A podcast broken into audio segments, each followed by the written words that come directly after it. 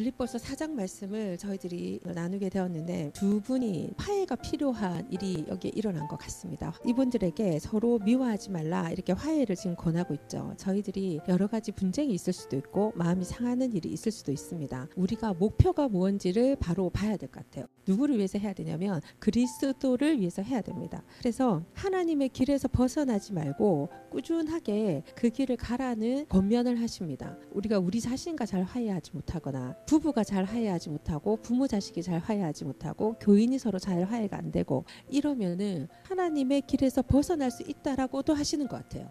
그리고 꾸준할 수 없다는 것도 말씀하시는 것 같아요. 근데 여기서 또 우리가 하나 주의 깊게 봐야 될 내용은 사도 바울이 이런 얘기를 하고 계십니다. 나와 멍해를 갖지 않은 동력자들에게 부탁을 한대요. 그들이 문제를 잘 해결하도록 최선을 다해 도와주십시오. 그러니까 중간에 중재를 해달라는 얘기를 하고 있습니다. 화해할 수 있도록 좀 도와줘. 이유가 있어요. 우리가 한 팀이 돼서 예수님의 메시지를 전하는 그 일에 힘쓰는 자들이라는 거죠. 그래서 그들의 화해가 하나님의 나라를 위해서 시급한 거예요. 여러분 그러면은 하나님 나라 때문에 화해도 안 하고 싶은데 화해를 해야 되나 이런 마음 가질 수 있습니다. 근데 여러분의 눈을 좀 크게 여십시오. 우리가 이 나라 대한민국을 사랑하는데도 연합이 필요합니다. 연합해서 모든 사람이 한 방향 정렬해서 이 나라를 사랑해야 됩니다. 그래야지 이 나라는 종속하고 이 나라는 우리가 끌고 갈 수 있습니다. 하나님의 나라도 마찬가지입니다. 하나님의 사람들이 서로 협력해야 됩니다. 여러분들이 지금 나의 위치에서 내가 누구랑 협력하거나 내가 누구랑 동력할 때에 여러분의 어떤 색깔이나 이런 게 많이 드러날 수 있습니다. 한번 다 이름을 새겨보세요. 나는 누구 랑 동력해서 주의 나라의 복음을 전파하고 있는지 그 메시지를 전하고 있는지 그 일을 위해서 기꺼이 내가 내 색깔을 없앨 수 있는지 남을 용납하지 못하는 어떤 마음들 나의 기분이나 어, 나의 충성스럽지 않은 마음이나 이런 걸 다 없앨 수 있는지. 예, 여러분 여러분이 지금 사는 삶은 여러분의 평강과 여러분 자신을 지키는 데만 몰입되어 있으신지 아니면 정말 여러분의 모든 것들을 그분께 드리며 여러분을 바꾸어가면서 여러분이 메시지를 전하고 계신지 그리고 여러분이 지금 메시지를 전할 때 누구와 원팀이 돼서 가고 계신지 이거 굉장히 중요한 부분이라고 생각합니다. 제가 아침에 말씀을 보면서 담대함이라는 단어를 탁 떠올리게 됐어요. 그래서 제가 사전을 찾아봤습니다. 담대함이 도대체 뭔가 배짱이 두둑하고 용감하다는 뜻이래요. 그리고 용감하다는 뜻은 기운 차고 씩씩하다라는 뜻이랍니다.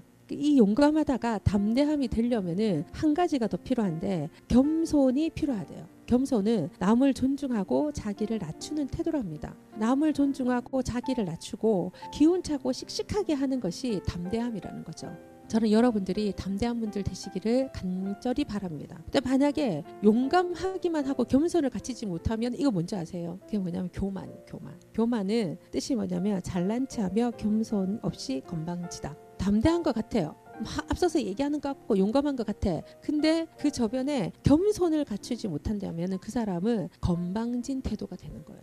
아, 내가 잘난 체 하면서 겸손함 없이 담대하게 이야기하는 자가 아닌가. 그래서 우리의 삶을 좀 돌아봤으면 좋겠습니다. 배짱이 두둑하고 용감하지만 겸손을 반드시 갖추어서 담대한 사람이 되시기를 바랍니다. 그러려면요, 금방 되는 거 아니에요.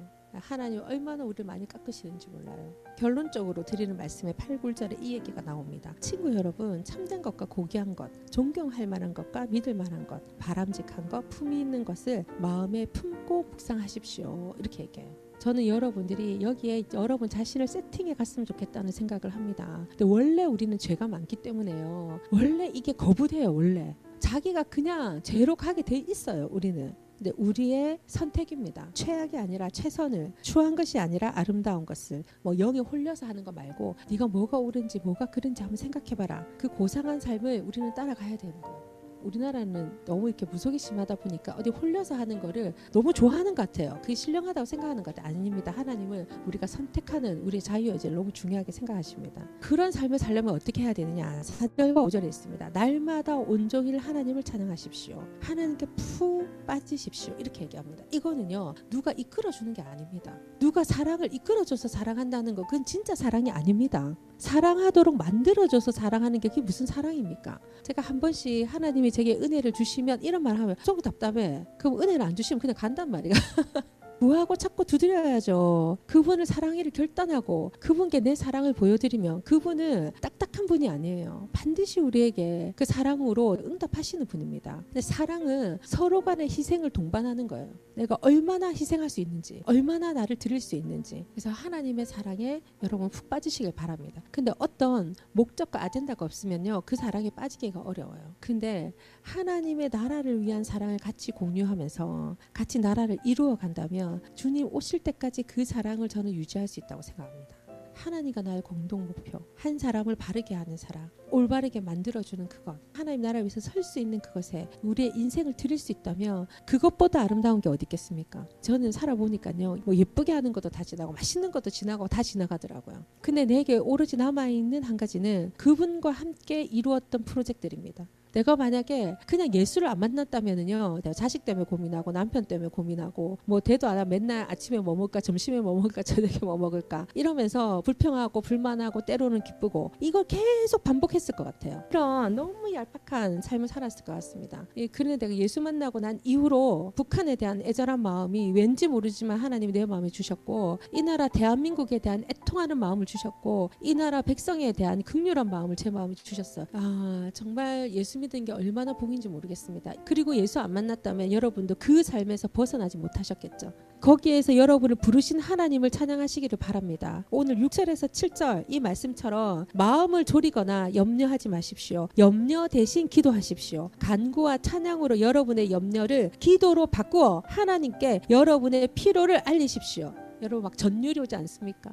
그러면 여러분도 모르는 사이에 하나님의 온전하심에 대한 감각, 모든 것이 협력하여 선을 이루게 된다는 믿음이 생겨서 여러분의 마음을 안정시켜 줄 것입니다. 저는 이 이야기예요. 막 오열할 정도로 막 가슴이 떨려요. 근데 모든 플랜은 하나님이 다 세워 놓으시고 그대로 그냥 가시는 거예요. 문제는 뭐냐? 네가 내를 안전하게 생각하는 믿음, 네가 나를 신뢰하는 믿음, 그것만 네한테 있으면 되는데 그때마다 네는 괴로워하고 슬퍼하고 흔들린다는 거예요. 그래서 네가 모든 기도로 나에게 의지를 한다면 네 마음을 내가 안정시켜 줄게. 환경을 바꾼다는 게 아니에요. 너에게 믿음을 줘서 네가 안정되게 해줄게.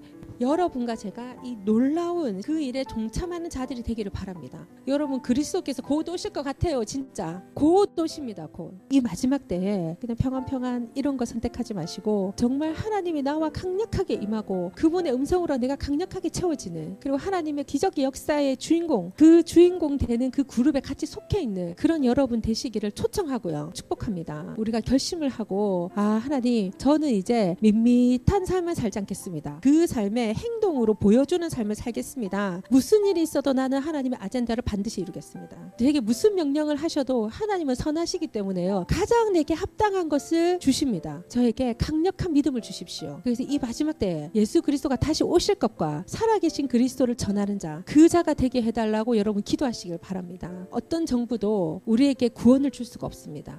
핍박이 오면 올수록 그리스도는 강해집니다. 여러분 마음의 각오를 딱 하시고 하나님의 놀라운 일에 저희들을 초청해 주셨음에 감사하길 바랍니다.